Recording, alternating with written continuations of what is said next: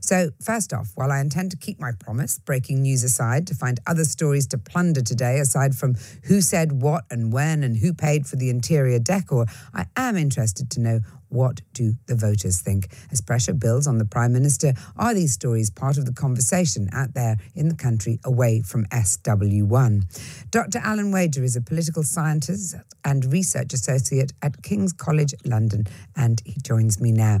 Um, Dr. Wager, or Alan, if I might, um, what kinds of issues uh, do achieve that cut through from Westminster, making it from the front page and, and, questions by journalists in the lobby to actual conversation over a pint at the Dog and Duck or, you know, a dinner table, whatever? Well, that that really is the million dollar question in politics, and part of the sort of art and the alchemy of politics is having the ability to to know what story achieves this sort of sort of cut through, if you like. But I mean, I guess those that don't necessarily have the antenna, you can look at a bit of a bit of data and use a bit of data. So about a dozen times over the past two or three years, uh, YouGov uh, have sort of given their respondents a sentence about a, a news story and said, "Have you noticed this? Uh, and are you following this story closely?" So, for example, when they asked about the Skripal poisonings, 58% of the public said, "Yeah, we're following this really closely, and this is a really big issue." You know, while mocked in sort of in Westminster, if you like, there's 45% of people noticed when Chuka Umunna and uh, started up the independent group and left the Labour Party. And That's really uh, interesting because uh, you know normally we're told that, that that actually voters don't care so much about foreign affairs, and yet the Skripal poisoning, I mean, obviously happened, you know, on the ground in the UK, but nevertheless, was it was it was sort of foreign news story, as it were.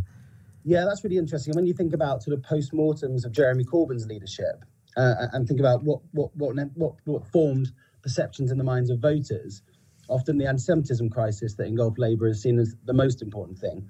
But the sort of evidence that you have here shows that a lot of people paid attention to the Skripal poisoning and a lot of people saw it and thought that Jeremy Corbyn's response to it was, you know, really problematic. So that that sort of shows that maybe what people think in Westminster is the most important story isn't necessarily always the most important story in reality. And and that I guess speaks to you know the news stories over the last 24 the last 48 hours and the question of what if anything will sort of stick to the prime minister from what we've heard the last few days. Do you think that we underestimate the electorate? Because obviously you know the news in the sort of bubble of westminster and in the media it travels very fast and it's quite voracious and you're looking for a news story all the time.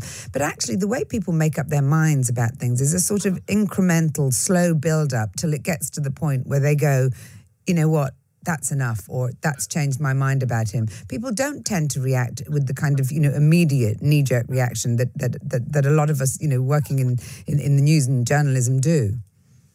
Yeah, and I, I, suppose that's what a lot of people in, in at the top of the Labour Party are, are saying about this story, in that they are they're arguing that it creates a broader story, a broader narrative of, of government sleaze that allows these stories each time to sort of punch an existing bruise and feed into pre-existing perceptions of of Boris Johnson. So people might not think that one story will change their mind, but it might remind them of the things they don't like about the prime minister versus the things that they do, or whatever, as you get towards these these elections in a couple of weeks. So it says it's how you can sort of use uh, political stories and, and news and current affairs to feed into and create and create a broader sort of narrative, a, a, a broader picture of, of of the government, and that's what I suppose Labour is trying to do with this with this story and with the well with the set of stories that are really really facing number 10 today. Based on, on those YouGov polls that you were talking about earlier, is there a way of identifying the nature of stories that animate people or not?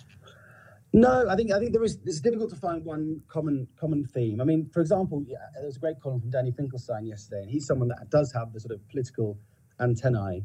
And one of the things that that sort of was twitching his antenna yesterday was the fact that it's not necessarily always the story, but often it's the it's the cover up that's really really important in in politics. And if the prime minister has sort of lied about these matters, which relate to sort of life and death decisions in one case, uh, and could be illegal, I suppose, in the case of some people say in the case of the Downing Street flat, then that is potentially something that that would then have that sort of alchemy and create that create that uh, that momentum that could actually be actually be really really problematic for the prime minister. I mean if you think about, for example, there was there was speculation in yesterday in Westminster and Whitehall. Is there a recording of essentially Boris Johnson saying the things he said to said? And if you think about, for example, Gordon Brown and the Gillian Duffy story back in God, over a decade ago now, uh, when he said that, you know, accused Gillian Duffy of being being racist. It was the fact that there was this recording of the incident and it was played over and over again that was damaging, uh, more so perhaps than what he actually said or didn't say. So it's a lot of it's about potentially the drama that can be created in these things. It's about whether or not something tips it over the edge and creates that that tipping point. And it's hard to know. Yeah, it really is a matter of of sort of the art of politics, if you like. On that note, is there any evidence that the story or the rash of stories at the moment have affected the polls? I mean, we're coming up to elections in May, of course, so that's probably the, the most important question in a way. It is. Uh, it is too soon to say. And over the next few days, you know, for example, with the Dominic Cummings story in in, in June last year, it fell in after a few days. You saw Conservative voting intention falling by five, six percent.